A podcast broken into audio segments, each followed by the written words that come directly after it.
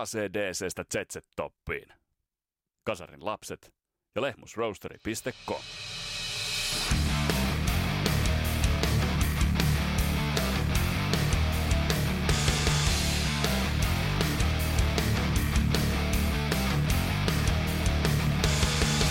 Rock and roll rakastaa mysteereitä ja White Lionin ja ennen kaikkea kitaristi Vito Brattan kohtalo on yksi näistä mysteereistä. Mihin hävisi Vito Bratta niin lyhyen uran kuitenkin jälkeen ja millaisen musiikillisen perinnön hän ja toisaalta myös Lion jättivät jälkeensä. Tätä pohditaan tämän kertaisessa jaksossa. Mun nimi on Vesa Wienberg, tää on Kasarilapset podcast. Tervetuloa matkaan mukaan!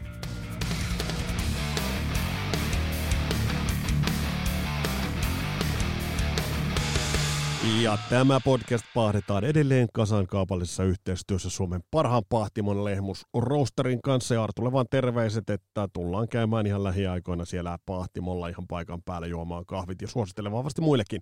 Löytyy se Lappeenrannan linnoituksen perukoilta. Ja sitten koodilla Rock and Roll Never Dies osoitteesta www.lehmusroosteri.com 15 pinnaa kahvit alennuksista rabattia, eli sinne vaan tilaamaan. Mutta hei, pari ajankohtaistakin aihetta ihan tähän kärkeen, eli kärsyyn.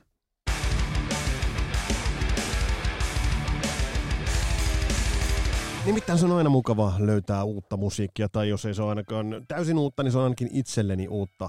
Ja Ruotsissahan toden totta osataan, ja ainakin äh, oman näköpiiriin uusi tuttavuus on Nestor. Tämä on varmasti nyt semmoinen, joka olisi pitänyt tietää jo tosi tukevasti, että no hei, kamaan olisihan toi sun pitänyt tietää.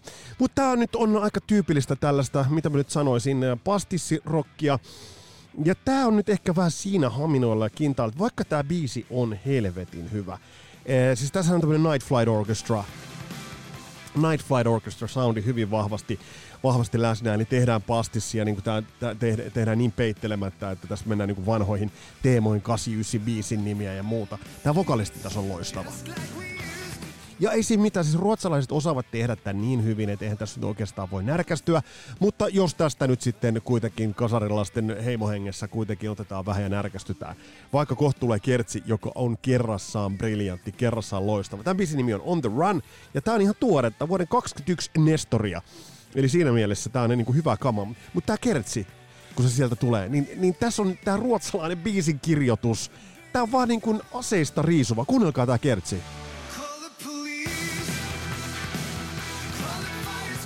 Ai saatana, mulla on kylmät väreet tällä hetkellä.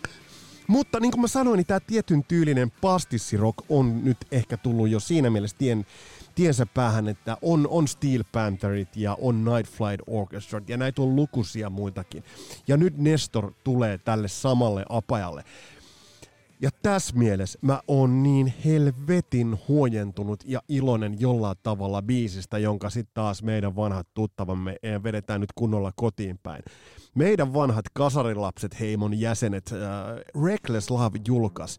Eli Reckless Lovein uusi sinkku Turbo Rider, siitä tiedettiin odottaa jo vähän jatkumoa tuolle Eyes of a Maniac ja Outrun tyyliselle synthwave-matskulle, mutta mitä vielä?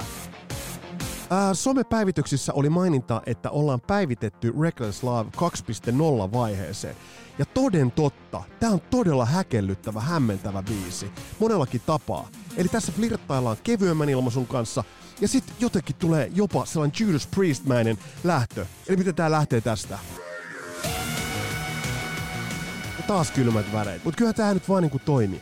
Mutta tää on sitten taas osoitus siitä, mistä mä annan respektiä. Nimittäin Reckless Lovehan oli jossain vaiheessa menossa ikään kuin vähän sille niinku pastissilinjalle tossa mielessä. Eli vähän menemässä sitä linjaa, esimerkiksi ajatellaan Animal Attraction-levyä, niin sieltä löytyy aika lailla Def Leppard pastissa, ja mitkä kundit myöntääkin. Eikä siinä mitään.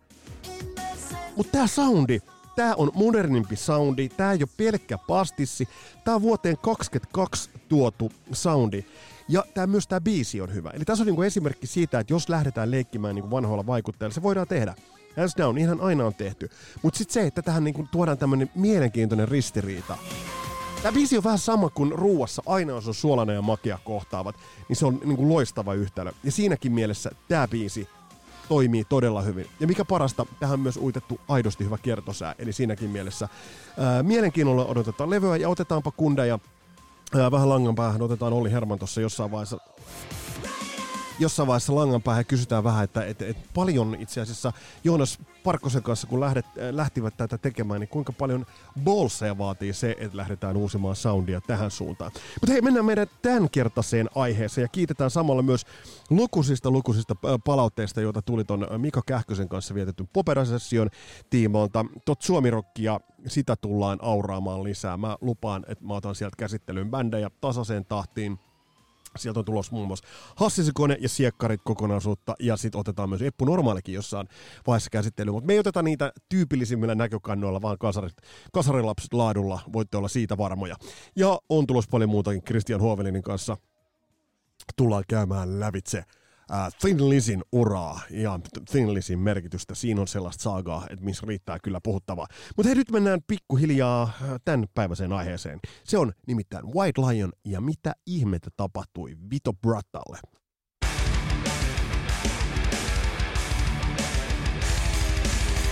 Jos otetaan tällainen pieni aikadippi, niin mennään itse asiassa yllättäen tuohon 90-luvun alkuvuosille suoraan ja lähdetään tarkastelemaan, äh, kun äh, White Lion oli rundannut 91 Main Attraction bändin neljännen levynsä jälkeen. Bändi oli rundannut Euroopassa muun muassa Tyketton kanssa äh, soittanut ja, ja vuod, puhutaan siis vuodesta, vuodesta 91.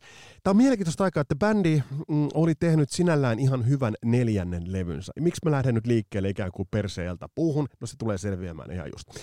Bändi oli tehnyt Main Attraction-levyn, joka oli ihan ok. Mä kohta sijoittelen sen vähän tuohon isompaan jatkumoon, että miten se menee tuohon White Lion jatkumoon. Ei bändin paras missään nimessä, mutta tiedätte, kun mä sanon vuoden 91, helvetin vaikea vuosi. Todella vaikea vuosi. Main Attraction jälkeen bändi lähti rundille Eurooppaan. Ne tosiaan myös rundasivat Euroopassa.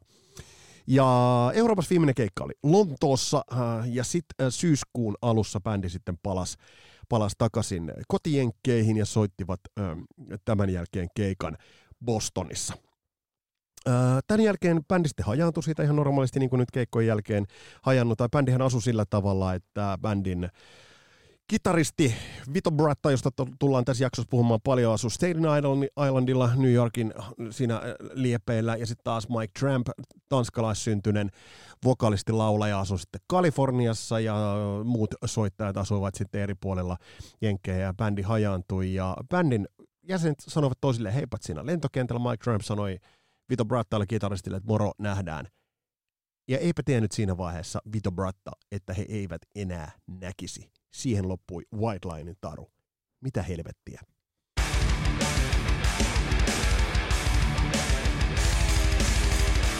White Lionin voisi niputtaa yhdeksi tyypilliseksi kasari tukkahevi genren ja ajan bändiksi, mutta mun mielestä tuossa bändissä on helvetin paljon muutakin.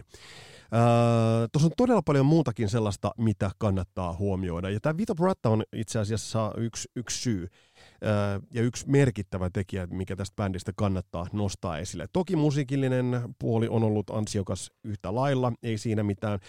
Käydään vähän muutamia noita mm, biisejä läpi. Mä oon tehnyt teille Spotifyhin, on tehnyt soittolistan White Lionin parhaista. Sen kun kahlaatte läpi, niin saatte hyvä käsityksen. Tosiaan levyjä ei ole niin paljon, et, etteikö tota nyt sitten niin periaatteessa pystyisi ottaa, ottaa haltuun. Mm, sen verran, jos palataan Tai tullaan palaamaan vähän myöhemmin, että itse asiassa mikä, mitä tuohon Vito Brattan katoamiseen liittyy. Mutta bändihän on sinällään, nämä storit aika lailla näistä kasari jenkkibändeistä, niin nämä toistaa itseään. Et bändit, hyvin monet näistä bändeistä on perustettu hyvinkin aikaisin, ottaen huomioon, missä vaiheessa sitten bändeiltä tuli ensimmäinen levy. Tosiaan Mike Tramp oli tanskalaistaustainen vokalisti, ja se itse asiassa kuului hänen laulussaan kyllä niin kuin kautta uransa, että sieltä löytyi ää, se esimerkiksi hänen ääntämyksessään oli se sellainen kiusallinen, tosi, tosi, tosi vahva arr, semmoinen tosi, että siitä niin kuin haiskahtaa sen, että hän yrittää olla todella, todella amerikkalaista englantia on tuo muuten aika ihmeellinen toi, arr, ei se nyt tolt kuulosta, mutta jota, jota, jotakuinkin tolta, mä soitan kohta esimerkin, niin tiedätte mistä, mistä on kyse. Ää, bändi perustettiin 83, Vito Bratta ja Mike Tramp, se oli se niin kuin kaksikko, hyvin tyypillinen Sinällään toi bändi monella tapaa, blondi laulaja ja tumma kitaristi, four piece bändi. Mielenkiintoista oli se, että alun perin mukana basistina oli Dave Spitz, ja jos miehen nimi soittaa yhtään kelloja, niin Dan Spitz, Anthrax, komppikitaristi, ei soolokitaristi, nykyinen äh, valmistaako kelloja ammatikseen, taitaa valmistaa, näinhän me kuulimme jossain jaksossa. Ja sitten Dave Spitz jätti bändin, joka meni sitten Black Sabbathiin, ei ehkä Black Sabbathin niihin kunniakkaimpiin vuosiin. Ja James Lomenzo tuli, tuli sitten tilalle. James Lomenzo, joka sitten soittaisi muun muassa Brian Glorin levyllä, tai ainakin keikkakokoonpanossa ja myös Megadethissa, eli niin kuin monessa, monessa mukana. Ähm, se on mielenkiintoista, kun katsoo näitä Tonajan bändejä, miten nopeasti monet noista bändeistä saavat levytyssopimuksia. Ja näin ollen myös ähm, White Lion sai erittäin nopeasti, taisi olla 84 jopa, jolloin saivat ensimmäisen levytyssopimuksensa ja kuitenkin kohtuullisen isolle, isolle lafkalle, eli Elektralle. Bändin tyyli oli kuitenkin aj- ajanmukaista, ehkä vähän softimpaa. Mutta sitten ei kuitenkaan, tässä kuulee vähän tätä tanskalaista pikkasen, nyt kun laita Broken Heart. Et siinä vähän, kuul, vähän kuulee Lars Ulrich-maisuutta tuossa soundissa. Mutta tää oli aika niinku, debyttilevy, joka julkaistiin niin aika geneeristä tuollaista ton ajan pseudo-geneeristä yleismetallia, jossa oli vahvat poppivaikutteet. Mm, tässä mielenkiintoista on se, että millainen evoluutio tapahtuu, kun tulee tuottaja mukaan. Esimerkiksi Vito Bratta, kitaristi, ei nyt varsinaisesti mitenkään säteile, säkenöi tällä levyllä. Ää, hyvä kertsi. Et siinä mielessä tämä on, tämä on hyvin, biisi on rakenteeltaan hyvin paljon samanlainen kuin esimerkiksi seurakuntien bänditiloissa 80-luvun loppupuolella jokainen niin Kymmilios-bändikin soitti Eli se tämmöistä niin hyvin, hyvin jollain tavalla sellaista ähm, naivia, naivia metallia. Tämä levy on vähän hakee linjaa, tässä on pikkasen metallivaikutteita, tässä on myös vaikutteita sit, äh, vähän raskaammasta, raskaammasta ja myös popimmasta ähm, ilmaisusta. Tässä kun kuuntelee myöhemmin, kun tässä biisi tulee tuo Vito Brattan solo, se on ehkä jopa pikkasen koominenkin, jo, näin voi sanoa. Tämä levy äänitettiin Saksassa ja tämäkin noudattelee aikassa yhtä ilmiötä. Tiedetään se, että esimerkiksi Dokken operoi paljon Saksassa ja Saksaan lähdettiin, sieltä löytyi vahvaa tuottajaosaamista, sieltä löytyi vahvaa studio-osaamista. Tämä levy äänitettiin sinällään myös Saksassa, ja se on musta aika kiinnostavaa. Mutta Elektra ei julkaissut tätä levyä, vaikka esimerkiksi tästä Broken Heartista tuli pienoinen hitti. Ja meidän sinällään nätistä, nätistä biisi toimii. Tämä äh, julkaistiin ainoastaan Japanissa, ja tämäkin aika tuttu story. Eli levy tehdään Jenkeissä, äh, tätä Saksassa. Äh, sopimus tulee No nyt tässä on tää soolo. Uh, Mutta kuitenkin tämä meni Billboard-listalle. 151 siellä, ei sinällään huono. Tässä kuulee vähän tällaista niinku oikein kunnon, kunnon niinku old school tiluttelua. Tää. Mä muistan, kun mä menin Kymin seurakunnan treenitila, jota kutsuttiin jostain sitä boxiksi. Meillä on sen niminen biisi kuin Too Hot to Stop. Niin, siis 14-vuotiailla kundeilla. Too Hot to Stop. Ja mulla oli tommonen tilutussoolo yhdessä biisissä. No siellä vähän lopussa äh, Vito Brattaava, mutta tämä on, tää on tosi geneerinen hänen soundissa. Mm, ja, ja, ja tässä mielessä tämä ei niinku tehnyt vaikutusta, mutta asiat tulisivat muuttumaan. Ja tähän tulisi äh, sotkeutumaan yksi meille hyvin tuttu tuottaja, jota ollaan käsitelty ihan oman jaksonkin verran. Muistaakseni. Täytyy tarkastaa.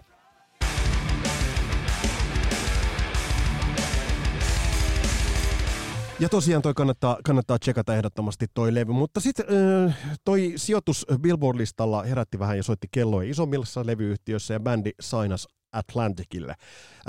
ja kiintosaa, kelatkaa, toinen iso sopimus, eli eka Elektra. Elektralle veti muun muassa Motley Crue, eli ei mikään yhdentekevä lafka.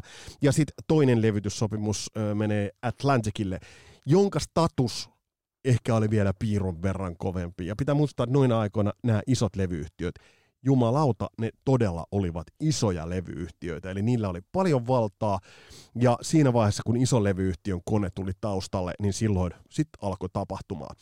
Mutta tosiaan äh, bändi lähti demottelemaan jälleen Saksaan, ja tästä löytyy mielenkiintoinen äh, vertailu. Mä sanoin, että se on sellainen pien eurooppalainen vivahde, oli vielä tuossa vaiheessa. Ja äh, muun muassa Spotifysta löytyy tämmöinen anthology-kokoelma, jossa on bändin demoja, ja täältä löytyy niitä Saksan demoja.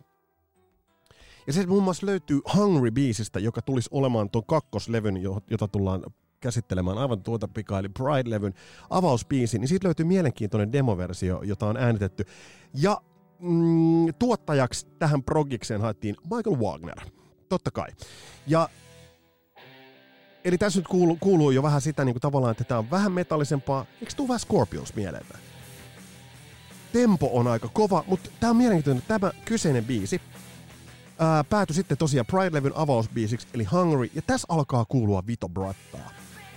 Se, minkä äh, selvästi Michael Wagner toi tähän, niin oli tapa miksata, eli äh, vähän niin kuin vanhan liiton, eli vähän jopa sellainen Van Halenehtävä äh, miksaustapa, että niin kuin laulu on keskellä, jopa ehkä skidisti laidassa, kuten Pride-levy tulee olemaan, ja kitara on veetty sitten toiseen laitaan. Ei tässä vielä aivan niin selkeästi. Tempo on aika kova. Tän tunnistaa kyllä äh, biisiksi. Tän tunnistaa ehdottomasti äh, Pride-levyn avausraidaksi, mutta tässä on aika kova tempo. Mutta kuunnelkaa, tämä on mielenkiintoista, että, että tässä tähdättiin nyt selvästi niin vähän eurooppalaisille jäljille.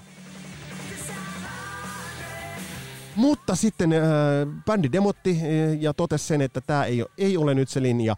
Ja kun bändi sitten äh, palasi äänittämään, äänitti kuuden viikon sessioiden aikana Pride-nimeä kantavan helvetin tyylikkäällä kannella siunatun levyn, niin tämä sama biisi, joka laukkaa näin villisti tässä takana, niin kuulosti hyvin toisenlaiselta. Tempoa oli tietoisesti hidastettu ja nyt alkaa Vito Brattan toi oma signature soundi ehdottomasti tulla esille.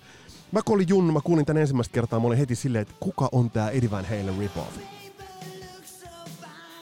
Ja nyt tullaan jo siihen Michael Wagner soundi, se tutun pehmeästä mäjähtävä thump äh, basari, ja tämä kokonaissoundi on, on hyvin toisenlaista, mutta nyt tämä miksaus on tosi kaunis. Tätä hidastettiin, tuotiin kaikkia elementtejä paremmin esille, ja Vito Brattan kitara hienosti soi niin kuin muutamissa biiseissä, niin kuin se on pannattu laitaan, ja Mike Trampin laulu toiseen. Eli siis tosi mielenkiintoinen toi miksauskuva.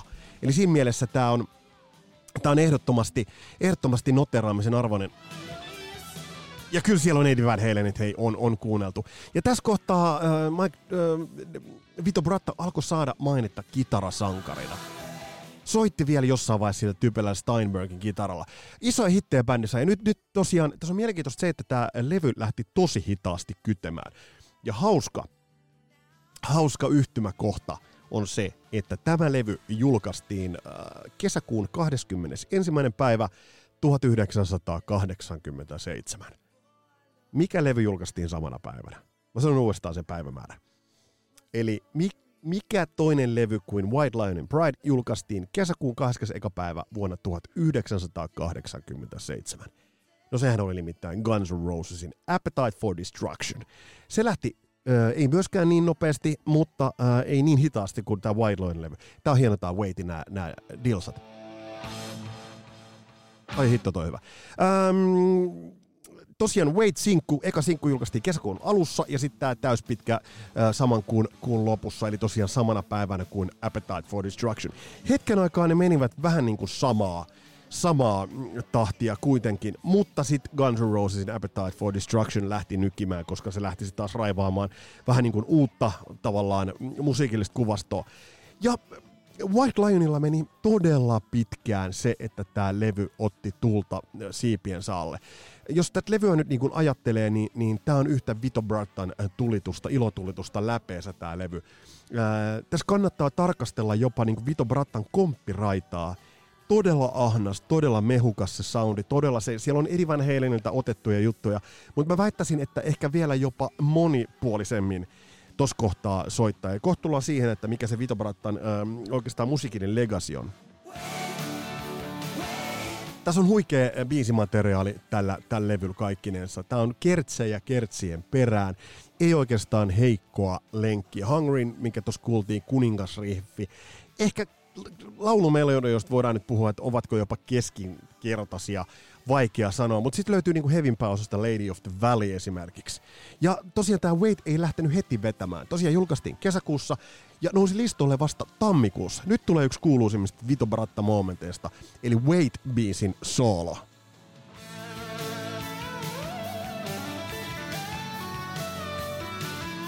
Eli tuossa kuulee tavallaan sen Vito Brattan notkeuden, tavallaan miten käyttää tappingia, miten käyttää kahta kättä. Ja tästä on Michael Wagnerin tarina on se, että kun tätä äänitettiin tätä levyä, niin äh, äh, bändin rumpali Craig D'Angelo veti, veti komppeja narulle ja, ja Vito soitti vaan sitä niin sanottua scratch-kitaraa siellä, että sinne saadaan nyt joku kitara.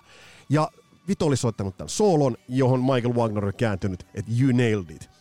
No tässä on semmoinen kauneusvirhe tässä tarinassa, että kun kuuntelee noita Saksan Teutonian demoja, niin sieltä löytyy tämä likipitään ihan sama soolo, että mä en tiedä, että menikö sitten jopa ää, sekaisin Michael Wagnerilla, että kummasta sessiosta oikeastaan oli, oli kyse. Mutta tosiaan, ää, Wade julkaistiin kesäkuussa, mutta sitten bändi sai aika helmi ää, lämpärisettejä, päätyi ACDCiin, oliko Blow Up Your Video, levy, jolla päätyy sitten lämpäämään ACDCitä, ja tolloin toi biisi alkoi sitten nostaa bändiä. Ja sitten toinen biisi, joka sitten tuli ehkä bändin tunnetuimmaksi tuolta levyltä, niin on balladi When the Children Cry, joka sinällään on kyllä todella koskettava ja ihan tyylikkäästikin tehty, että siinä nyt puuttuu se ylimaallinen maireus kaikkinensa. Niin loppujen lopuksi niin nämä ryyditti ton levyn, Pride-levyn yli tuplaplatinaa, ja tosta tuli kyllä ehdottomasti yksi 80-luvun loppupuolen niin kuin helmilevyistä. 87 julkaistiin, mutta kesti pitkään, että se lähti varsinaisesti listoilla grindaamaan. Ää, bändi meni tolla levyllä aina kevääseen 89 saakka, puolitoista vuotta non-stop rundaamista, ja jolloin äänitettiin sitten seuraavaa, ja aloitettiin äänittää seuraajaa tolle Pride-levylle. Mutta ajat, te tiedätte, teidän ajat ne oli taas muuttumassa.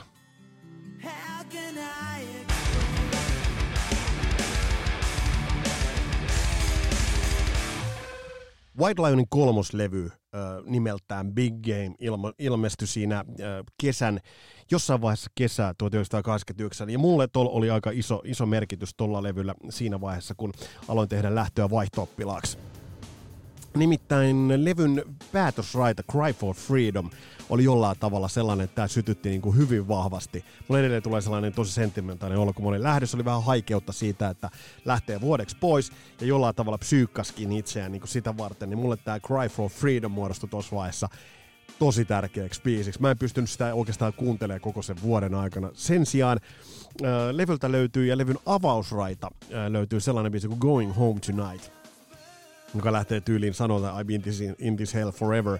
Niin mä laittoin sen kasetin, äh, missä oli tää, tää uh, White Lionin uh, Going Home Tonight, nyt pätkäs hieman. Going Home Tonight oli kasetille äänitetty sit muita biisejä. Mä laitoin se kirjekuoreen joskus joulun tienoilla. Mä päätin, että mä en kuuntele tota biisiä ennen kuin siinä vaiheessa, kun mä istun lentokoneeseen. Mulla oli silloin korvalappustereot, kyllä niitä on tosiasiallisesti ollut. Niin sitten kun mulla on korvalappustereot päässä, niin sit mä laitan sen kyseisen biisin soimaan. Ja mun on pakko sanoa, että kyllä se kuulosti siinä vaiheessa hyvältä, koska oli, oli todella nasta mennä kotiin. Ja sitten laittaa Going Home Tonight biisi soimaan niin, niin nämä on näitä tällaisia teinimuistoja. Teillä on varmasti näitä tällaisia, joilla olette itsekin herutelleet ja me, mehustelleet ja, ja, ja poteneet niitä sydänsärkyjä. Nämä on, nämä on siinä mielessä niin kuin hienoja elämän, voisi sanoa, että oikeastaan tällaisia soundtrackia. Mitä mä nyt helvetti horisen tässä. Mutta kuitenkin, tämä äh, kyseinen biisi avasi Big Game-levyn. Ja välillä sanottiin tässä kohtaa, että kirjoittakaa lisää hittejä, kuten edelliselle levylle. Ja tästä bändin äijät itse olivat vähän häpsingillään, koska he kokivat, että he eivät olleet lähteneet kirjoittamaan hittejä tolle edelliselle levylle. Tämä Big Game-levy myi erittäin hyvin, mutta mikä oli mielenkiintoista, niin eniten airplaytä tältä levyltä ei saanut suinkaan yksikään bändin omista biiseistä – ei Little Fighter, ei tämä Cry for Freedom, jota tuossa äsken kuunneltiin, vaan itse asiassa Raider Love, taisi olla Golden Earringin biisi alun perin, jota soitettiin MTVllä todella, todella isosti.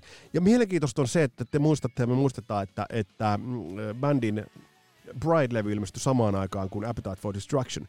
Ja mielenkiintoista oli se, että kun tämä tuli ulos, tuli jo White Linein seuraava levy, niin Guns Roses oli vasta pääsemäisillään vauhtiin uh, Appetite for Destructionin kanssa. Eli ne osoittaa sen, että miten järjettömän pitkä häntä tuolla Appetite for Destructionilla oli.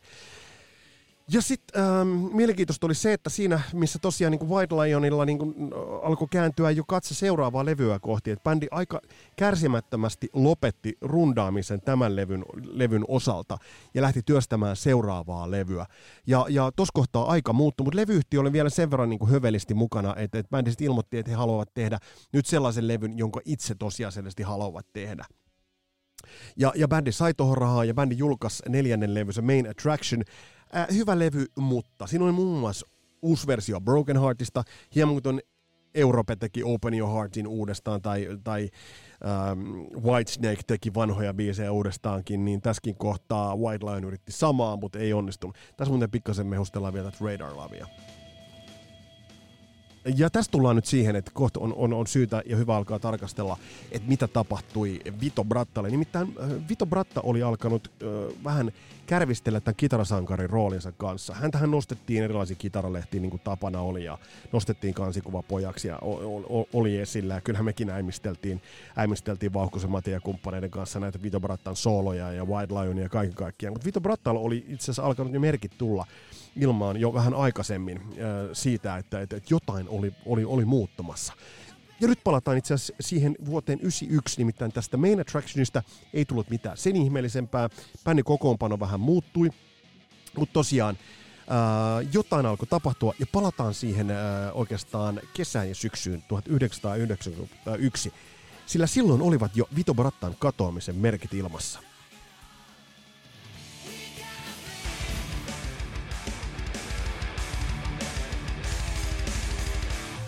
Nimittäin Vito Bratta oli antanut muutamia haastatteluita kitaralehdille, jossa oli, oli puinut omaa rooliaan kitarasankarina ja oli itse asiassa lähtenyt analysoimaan äh, omaa soittoaan ja äimistelemään sitä, että minkä takia hänen äh, sooloihinsa kiinnitetään niin paljon äh, huomiota. Hyvin epäilevään hän sävyyn analysoi jopa tuoreille levylle soittamiaan, eli, eli tuolle Main Attractionille soittamiaan sooloja, muun muassa Thunder and Lightning biisin sooloa, joka oli itse asiassa niin kuin leimallisesti lyhyempi kuin aikaisemmilla levyillä noin soolot, vaikka mitään megapitkiä sooloja Vito Bratta ei ikinä soittanutkaan. Ja hän itse muun muassa sanoi, että se oli hyvin erilainen kuin mitä aikaisemmin. Soitettua ne pidi sitä jopa liian helppona, mutta kaikki olivat siitä sitä mieltä, että se on hyvä soolo. Että alkoi niin kuin vahvasti vähän kipuilla ton kitarasankarin roolinsa kanssa. Ja tosiaan niin kuin bändi rundas, bändillä meni sinällään ihan hyvin, niin, niin bändi rundas, rundas Euroopassa, äh, oli kuitenkin esillä, sai radiosoittoa jonkin verran, vaikka aika olikin erittäin paljon vaikeampi. Mutta sitten tullaan siihen tilanteeseen, että äh, Vito Bratta tekee ratkaisunsa ja päättää jättää koko bisneksen taakse. Viimeisen keikkansa White Lion soitti, ja voidaan perustellusti sanoa, että et, et, et kyseessä oli White Lion, niin tosiaan soitti Bostonissa ää, vuonna 1991 syyskuussa ää, Channel-nimisessä paikassa. Mutta tämän jälkeen, kun bändin jäsenet lähtivät tahoilleen, niin ää, kukaan ei olisi varmasti arvannut sitä, että siinä kohtaa, kun heipat sanottiin Vito Brattalle, niin Vito Bratta kävelisi pois siitä tilanteesta kävelisi, kävelisi pois White Lionista ja kävelisi pois itse asiassa koko musiikkibisneksestä. Kerrotaan vähän Vito Brattan myöhemmistä vaiheista.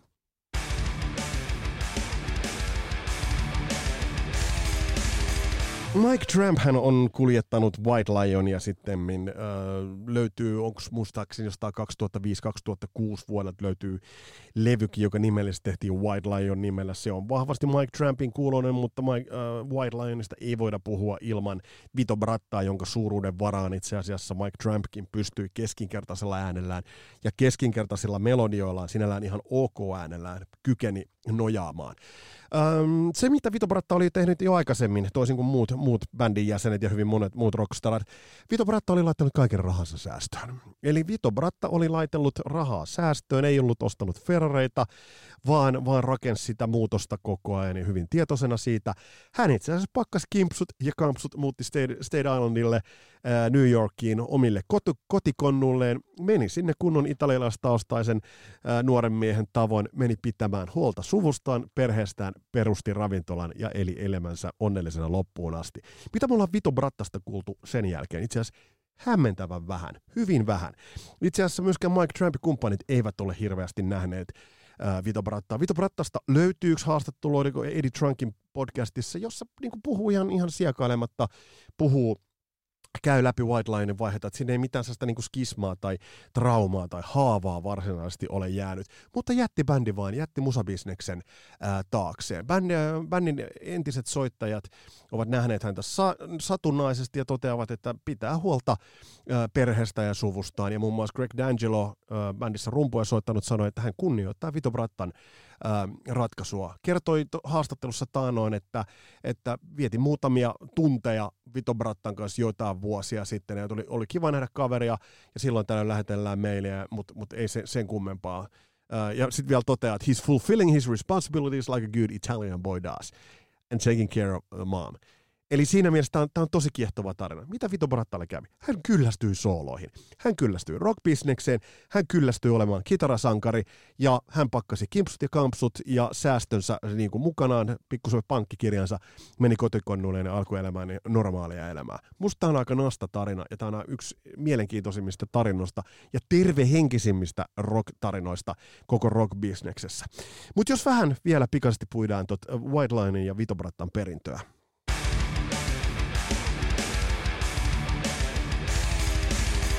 Oliko Vitobrat copycat vai oliko osa evoluutiota? Tätä voidaan pohtia. Mä väittäisin, että hän oli osa evoluutiota. Myös hän Eddie Van Halen teki vastaavan ratkaisun, mitä Vito Bratta jo pohdiskeli. Ja on mielenkiintoista tietää se, että miten paljon se, että Eddie Van Halen esimerkiksi, kun Sammy Hagar tuli bändiin, niin kyllähän Eddie Van Halenkin keskittyi aika paljon tukemaan niitä biisejä sen sijaan, että ne soolot olisivat olleet kantavassa roolissa. Ja mulla on, että tämäkin on saattanut Vito Brattan ajatuksia vähän niin kuin ajatuksiin vaikuttaa. Ja toisaalta voidaan ajatella niinkin, että Vito Bratta vei Edivan, otti Edivan Heileniltä sen äh, kapulan ja vei sitä omalta osaltaan muutaman ratakierroksen verran eteenpäin. Tämä on ihan normaalia evoluutiota. Ehdottomasti yksi kasarin hienommista kitaristeista, monipuolisimmista, ilmeikkäimmistä – Öö, ja siinäkin mielessä mä nostan hattua, että yhdisteli ne Eddie Van Halen jutut sinne, mutta sitten syötti sitä omaa sekaa. Käy tsekkaamassa toi lista, mitä mä oon uh, White Lionista Spotifyhin tehnyt. Mä jaan sitä hieman, hieman tähän alle. Pari sanaa tulevasta.